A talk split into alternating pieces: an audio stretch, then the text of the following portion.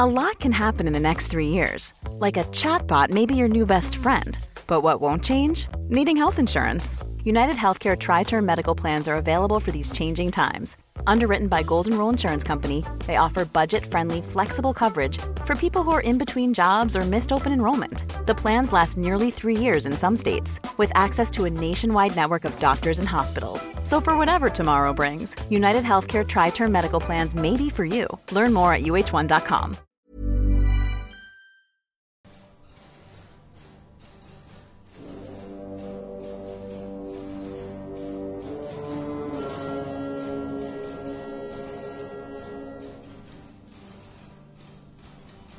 Welcome to A History of Europe Key Battles The Battle of Zama, 202 BC, Part 2 of 2. At the end of last week's podcast, Hannibal was wreaking havoc in the Italian peninsula, which encouraged several revolts against Roman rule in its territories. Most states in this position would try and negotiate peace, but because of the nature of the Romans, and thanks to the continued support of her allies, Rome did nothing of the sort. Hannibal's offers to talks were rebuffed, and instead more recruits were brought into the army and sent to deal with each situation. In Sardinia, they got a stroke of luck when a Carthaginian naval force sent to the island ran into a violent storm. The ships had to be repaired, and by the time they got to Sardinia, the Romans had been alerted and reinforced the island with a second legion, quickly suppressing the, re- the revolt. In Sicily, the Romans made a surprise attack on Syracuse while the city was celebrating a religious festival.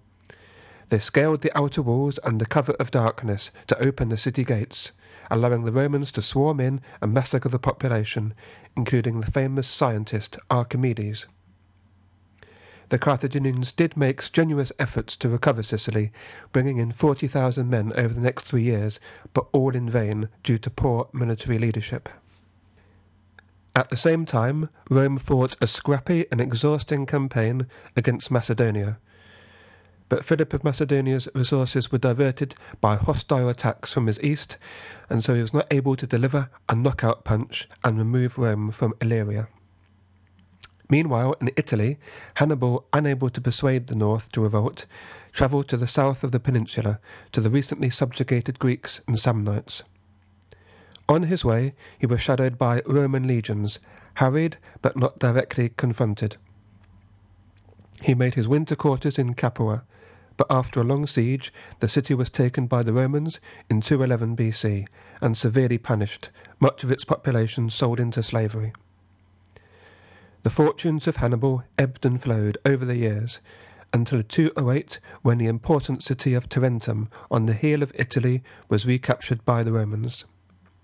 At the same time, Hannibal's brother Hasdrubal marched from Spain to Italy, but was unable to link up and was annihilated by a Roman force at the Battle of Metaurus. As the years went on, however, Hannibal found his supply lines more and more difficult to maintain, and he failed in his diplomatic efforts to bring enough Italian tribes to his side to break Rome's resistance. Spain also saw heavy fighting between the Romans and Carthaginians. The general Publius Cornelius Scipio led a Roman force to take control of the region and was initially successful, but in 211 was killed in battle. His replacement, assigned by the Senate, was his son, Scipio Africanus. Born in 235 BC, in normal situations he would have been considered too young to be given such an assignment. But the 23 year old had already earned a reputation for bravery and ability in battle, including rescuing his father in the Battle of Ticinus. The Roman army that had been besieging Capua was now freed up and so were sent to Spain and helped Scipio regain the initiative. In 210 BC, they laid siege to the capital of Carthaginian Spain, New Carthage. Scipio learnt from some fishermen that at ebb tide it was possible to ford one of the lagoons and approach the city from the rear. So Scipio led a 500 strong contingent across the lagoon while the main force was diverting Carthaginian attention on the other side of the city. The city was secured, plundered, and most of its citizens massacred, although Polybius relates that Scipio took nothing from the city for himself. The Carthaginian response was hindered by their lack of unity. In 206 BC, Scipio ended the war and forced the remaining Carthaginian forces off the peninsula. The decisive event in Spain was the Battle of Ilipa. Here, Scipio, inspired by the tactical skills of Hannibal, devised an excellent tactical plan himself. In essence, two separate forces within the battle formation together made a pincer movement on the weaker Iberian soldiers of the enemy. They were routed, breaking up the Carthaginian formation. His work done in Spain, Scipio returned to Rome, where he was unanimously elected consul and proposed to end the war by invading Africa and taking the war to the city of Carthage. At first, the senators refused, believing such an attack to be too risky. But eventually, Scipio and his followers persuaded enough of them for a vote of confidence to be passed. Though the Senate did not authorize him to raise a new army at the Republic's expense, Scipio, fortunately for him, had available in Sicily the veterans of the two legions who had survived the Cannae disaster, who were determined to redeem themselves. So in 205 BC, the Romans took the initiative in the war and launched an invasion fleet for Africa to attack the city of Carthage directly. He enlisted the support of the exiled Numidian king Massinissa and so gained the help of their cavalry. Massinissa had previously fought Scipio in Spain, but now driven from his kingdom in a dynastic dispute, decided to throw in his lot with the invader. Scipio's first objective was to capture the strategic coastal town of Utica, but it was well fortified, and Scipio found himself threatened by the combined army of 33,000 Carthaginians and several tens of thousands of Numidian soldiers led by a regional leader, Syphax. So after 40 days of siege, he withdrew, and si- since it was now late autumn, set up winter camp on a headland a little further along the coast. Besieged themselves now by the allied Carthaginians and Numidians, who were quartered about a dozen kilometres away, the Romans were dependent for provisions on what could reach them by sea. But Scipio was resolved to break out by making a surprise attack. One night, early next spring, he sent half his force to set alight the camp of Syphax. Once ablaze, he led the other half to attack the Carthaginian camp. The operation succeeded beyond all hopes, and both enemy armies were destroyed. Polybius reckons this act of war was the finest and most daring of all Scipio's. In fact, with almost no losses to his own ranks, he had re established the balance of forces in his favour and created the conditions for a victorious offensive. What's more, he backed this victory up with two further victories against the enemy in 203. In the second of these, Syphax was captured and the threat of his people neutralized. These events brought about a change of heart in Carthage. The big landowners and wealthy merchants had always been keen to avoid war with Rome to protect their territorial and commercial interests in Africa. So they ousted Hannibal's family's faction and offered peace to the Romans. Scipio offered quite reasonable terms. His main demands were that Carthage give up all interest in Spain and the Mediterranean islands, pay a substantial indemnity, and limit themselves in future to just 20 warships. Rendering Carthage's navy harmless this way was an outcome that would have been unhoped for not long before. Scipio also took into consideration the risks involved in attempting any attack on the heavily fortified city of Carthage. The Carthaginian Senate, realizing the terms could have been harsher, accepted. They recalled Hannibal from Italy and instructed him to return to Africa. The great Carthaginian general was bitterly disappointed. Hannibal's reaction is described by Livy as follows quote, Seldom, we are told, has any exile left his native land with so heavy a heart as Hannibal's when he left the country of his enemies. Again and again he looked back at the shores of Italy, accusing gods and men, and calling down curses on his own head for not having led his armies straight to Rome, when they were still bloody from the victorious fields of Cannae. And so in autumn 203, he set foot on the shores of Africa, a land he had left while still a child, and which had become quite alien to him. He set up camp some distance from his mother city, in part out of mistrust of the Carthaginian senators, in part to give himself freedom to maneuver. The truce was broken after only a few months. Some Roman ships became shipwrecked on the Carthaginian coastline and were seized by locals. Furious, Scipio demanded their return, but the Carthaginian leaders refused, and so resumption of hostilities became inevitable. The decades long struggle for the supremacy of the Mediterranean culminated on the 19th of October, 202 BC, in the Battle of Zama. The exact site of the battle is not known, but it was perhaps about a 100 miles southwest of the city of Carthage. Before the battle, the two great leaders met to discuss if a settlement could be negotiated. Hannibal tried to intimidate his foe, who was some dozen years younger. He proposed Carthage give up Sicily, Sardinia, Spain, and the islands between Africa and Italy. But his was a less heavy price than agreed previously, and Scipio refused. At Zama, Scipio was able to line up around 6,000 cavalry and 23,000 Roman infantry. He was joined by one of the Numidian kings, Massinissa, who brought with him a contingent of 6,000 soldiers. Across the battlefield, Hannibal commanded a greater number of infantry, around 36,000, arranged in three lines. In the first line were mercenaries, then Libyans in the second, and then his faithful veterans in the third. His cavalry at 4,000 was smaller and less able than his enemies, preventing him from being able to undertake the kind of enveloping movements that had proved so deadly at Cannae and elsewhere. He did, though, have the advantage of 80 war elephants at his disposal. The initial skirmishes were between the horsemen of each side. Hannibal then let loose the elephants to charge down the Romans. But according to Polybius, quote, as they heard the horns and trumpets braying all round them, some of the elephants became unmanageable and rushed back upon the Numidian contingents of the Carthaginian army, and this enabled Massinissa, with great speed, to deprive the Carthaginian left wing of its cavalry support. In addition, Scipio, in anticipation of the elephants, had organized corridors within his formation through which the remaining elephants harmlessly ran through. Similarly, the Carthaginian first line of infantry did not live up to the plans of their leader.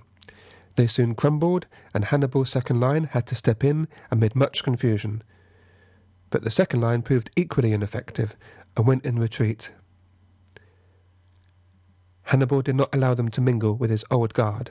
He ordered his veterans to push forward to directly take on the Romans. The two armies were by now both reduced to a single line of the same length, from here, Hannibal's veterans still might have won the day, but the Roman and their allied cavalry had routed their opposite numbers and wheeled round to attack them from the rear. As Livy describes, quote, Many Carthaginians were cut down where they stood. Many were scattered in flight over the open plain, only to fall everywhere beneath the cavalry, the undisputed masters of the field. More than 20,000 of the Carthaginians and their allies were killed on that day, and about the same number captured. The Romans lost about 1,500 men. In the confusion, Hannibal escaped with a few horsemen and fled. Unquote. At the end of the day, it was the superior quality and staying power of the Roman soldiers and Numidian cavalry that had won the day, not any particular battle tactic. The Roman terms were now harsher than before. The amount of indemnity increased, the number of warships allowed was halved, and large tracts of Carthaginian land were given over to Rome's new Numidian allies. According to Polybius, it was Hannibal who persuaded the Carthaginians to accept the deal. Further resistance would only make things worse. Carthage was never to be the force it had been before. Surprisingly, though, despite this heavy penalty, after a few years, the city was once more trading successfully and beginning to financially prosper. Hannibal, the story goes, was hoping to achieve this by reducing corruption and good management. However, this once more attracted the attention of the Romans.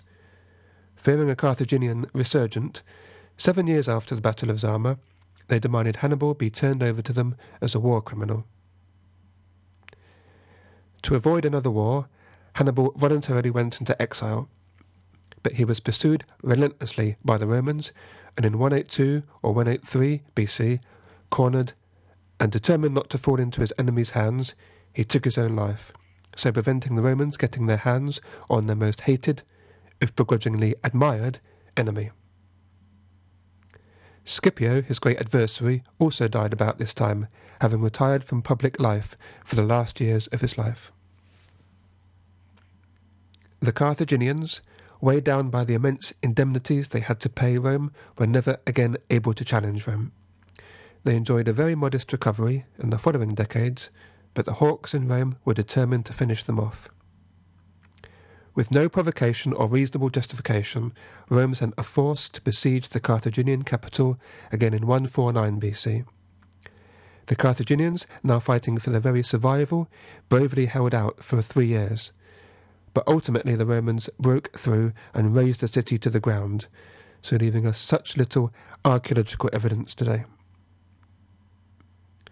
All Carthaginian lands now fell under the control of its enemy, and in the very same year, 146 BC, the Romans also decisively beat the Greeks in the Battle of Corinth.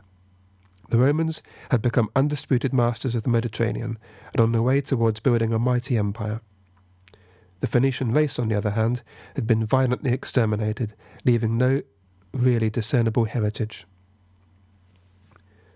Why had Rome won? In part, because military service there formed a part of every citizen's upbringing – Politicians were expected to fight bravely on the battlefield to achieve high position. Carthage, meanwhile, was run more like a company with the focus on making a profit. To this end, war was costly and the last thing they wanted. And so, when Rome attacked at the beginning of the First Punic War, the Carthaginians lacked the military infrastructure to defend themselves. In addition, the Carthaginian leadership was divided between those wishing to preserve their overseas interests by opposing Rome and those wanting to compromise in order to expand their African possessions. Their policies therefore vacillated, depending on which faction was on top at any one time. Another advantage Rome enjoyed was her considerable steadfastness in adversity. Even after the disaster at Cannae, she grimly refused to admit the possibility of defeat and rejected all overtures for peace. The principal reason, I believe, though, for Roman success was their ability to make people feel part of the state rather than an oppressed minority. Hannibal's plan to cause rebellion failed because the people of the Italian peninsula felt enough loyalty to Rome to continue fighting for her and not make a break for independence. It was mostly only the recently conquered Gauls and Illyrians who sided with Carthage. Hannibal had the genius and personal charisma to keep together an army of different peoples through years of hard campaigning, but generally Carthage was unable to instill a great sense of loyalty within their possessions. Hence the rebellions they suffered after the First Punic War and the siding of King Massinissa with Scipio at the Battle of Zama. The Battle of Zama was the culmination of the first two Punic Wars. Even before it was clear that Rome had the upper hand. Had Hannibal defeated Scipio there, the Carthaginians would have been able to at least get a much more favourable peace treaty, and perhaps retain control of North Africa. But Hannibal's forces lacked the quality to carry out the manoeuvres that had brought victories at Trebia, Trasimene, and Cannae. And Scipio had learnt well how to counter them in any case. Earlier in the war, though Rome had come close to losing everything, the result could have been very different if Hannibal had decided to directly attack the city of Rome after his victory at Cannae, or if sections of the Italian peninsula had decided to break free from Rome. Instead, after Zama, Rome was the undisputed power of the Mediterranean, and she still enjoyed strong momentum towards further expansion. Over the next one and a half centuries, the Romans extended power into Europe, Africa, and Asia, she seemed unstoppable. But in the next podcast, I will describe the battle which put a stop to her expansion within Europe. In AD 9, in the depths of the Central European forests, Rome confronted a group of Germanic tribes who were determined to resist. Join me next time for the Battle of Teutoburg Forest. If you enjoyed this podcast, please leave a review on iTunes or visit our website www.historyeurope.net. Thank you for listening. Mom deserves the best, and there's no better place to shop for Mother's Day than Whole Foods Market. They're your destination for unbeatable savings, from premium gifts to show-stopping flowers and irresistible desserts. Start by saving 33% with Prime on all body care and candles. Then get a 15-stem bunch of tulips for just $9.99 each with Prime. Round out Mom's menu with festive rosé, irresistible berry chantilly cake, and more special treats. Come celebrate Mother's Day at Whole Foods Market.